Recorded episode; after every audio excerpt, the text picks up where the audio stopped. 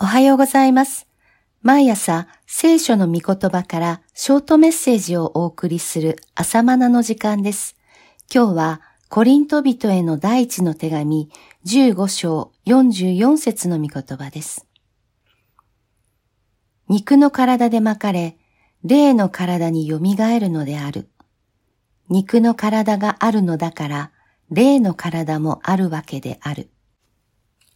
コリント人への第一の手紙は、教会内の種々の問題が肉に起因することを指摘しつつ、肉に属するものから、霊、御霊に属するものへと導く手紙だと言えるでしょう。霊に属するものとは、自分が肉体的な存在だけではない。自分は霊的存在であることに目覚めていることが基本です。鏡に映る自分は自分の肉体を映しているだけです。それは氷山の海面に現れている部分です。海面下にはるかに大きな霊的存在が控えています。別な言い方をすれば、私、霊魂は肉体という服を着て働く存在です。だから聖書は肉体のためだけの人生ではなく、私、霊魂が神の御言葉に従って生きるために肉体を用いる生き方を教えています。それを霊的生活と言います。これこそが信仰による生活であって、宗教生活とは区別されるものです。この霊的生活は肉体の感覚からすれば面倒なことであり、負担や窮屈を感じます。ですから愚かなことに見えます。でも、本当の知者になるために愚か者になるがよい、と聖書は進めています。三章十八節霊的生活は肉体の感覚にしてみれば愚かなことです。何をすることも許されています。しかし、すべてが益になるのではありません。つまり、精霊によって自由が制御される生活を進めているのです。これも肉の感覚では愚かなことです。しかし、内なる霊魂にとっては有益なことです。人は地上の栄光のために節制します。やがて朽ちる栄光のためにでさえも節制します。しかし、自分が霊的存在であることを知っている霊の人は、天上の栄光のために節制します。9章24節霊的生活は決して無駄に終わることがありません。なぜなら、私たちの地上で成してきた霊的生活の成果は、復活の体となって現れるからです。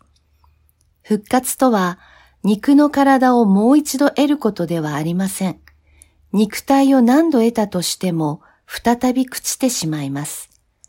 肉から生まれるものは肉です。そのような朽ちる体で、朽ちない世界、天国に入ることはできません。そうではなく、朽ちない体に復活します。15章52節それは霊の体です。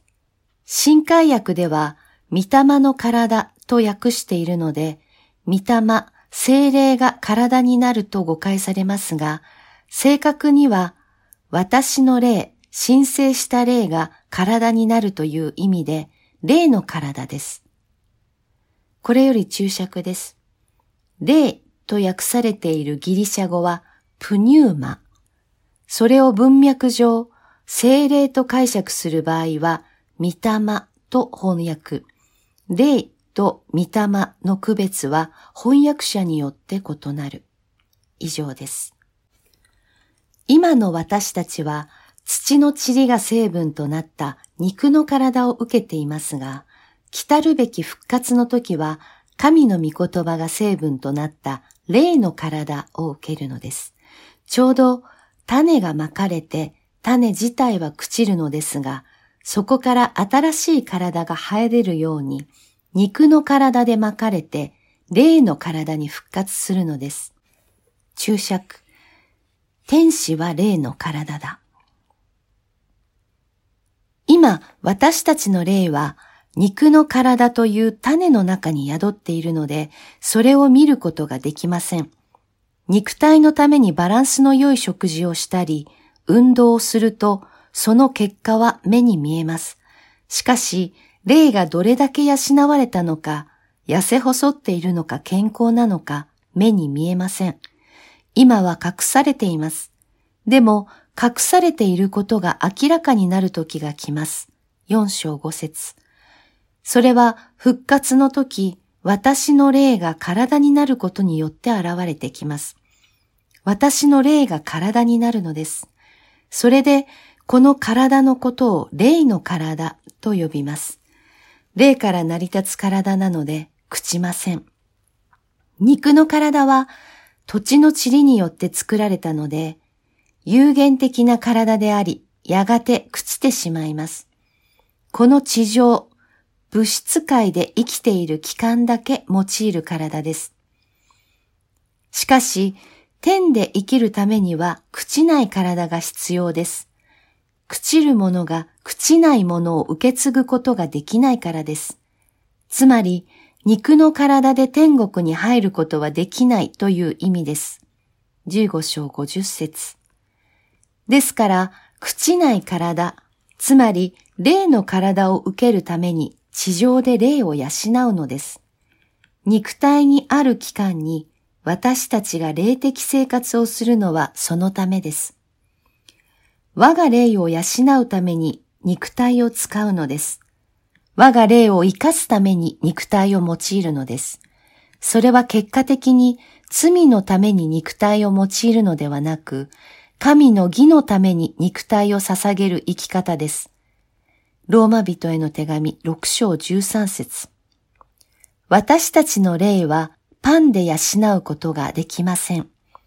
神の御言葉が食物です。神の御言葉で栄養を豊かに蓄えた霊が復活の時、霊の体となって現れてきます。神の御言葉で養われた霊が体になります。これより注釈です。イエスも御心を行うことが私の食物だと言われた。ヨハネ4章34節つまり、神の御言葉を行うためにご自身の体を用いることが生きるための食物だという意味である。注釈は以上です。肉の体は土の塵が成分となって構成されましたが、霊の体の成分は神の御言葉です。巫女イエスも御言葉が肉体となって来られたお方であったことを思い出してください。だから、私たちは肉体にある間に霊を御言葉で生かす生活をします。御言葉を聞いて行う生活が私の霊を養う霊的生活です。それこそが洪水が押し寄せても流されない岩を土台にした命です。ところが私の霊は見えないので、霊を養うことよりも肉体を養うことについ時間も財も費やしてしまいます。霊的生活より肉の生活を優先してしまいます。でも、肉の生活を優先していると、私の霊は上乾きます。逆に、霊的生活を優先していると、私の肉体は反抗します。肉は霊に敵対します。肉の感覚は神の御心に従うことができないからです。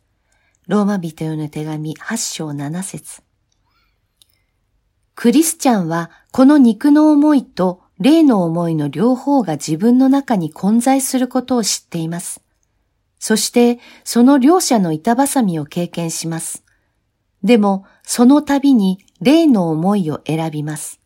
霊の感覚を優先します。それが霊的生活です。それが目を覚ましている生活です。肉の体を大切にするのは当然です。それ以上に自分の内なる人、すなわち霊を大切にするのです。こうして養った霊が体になります。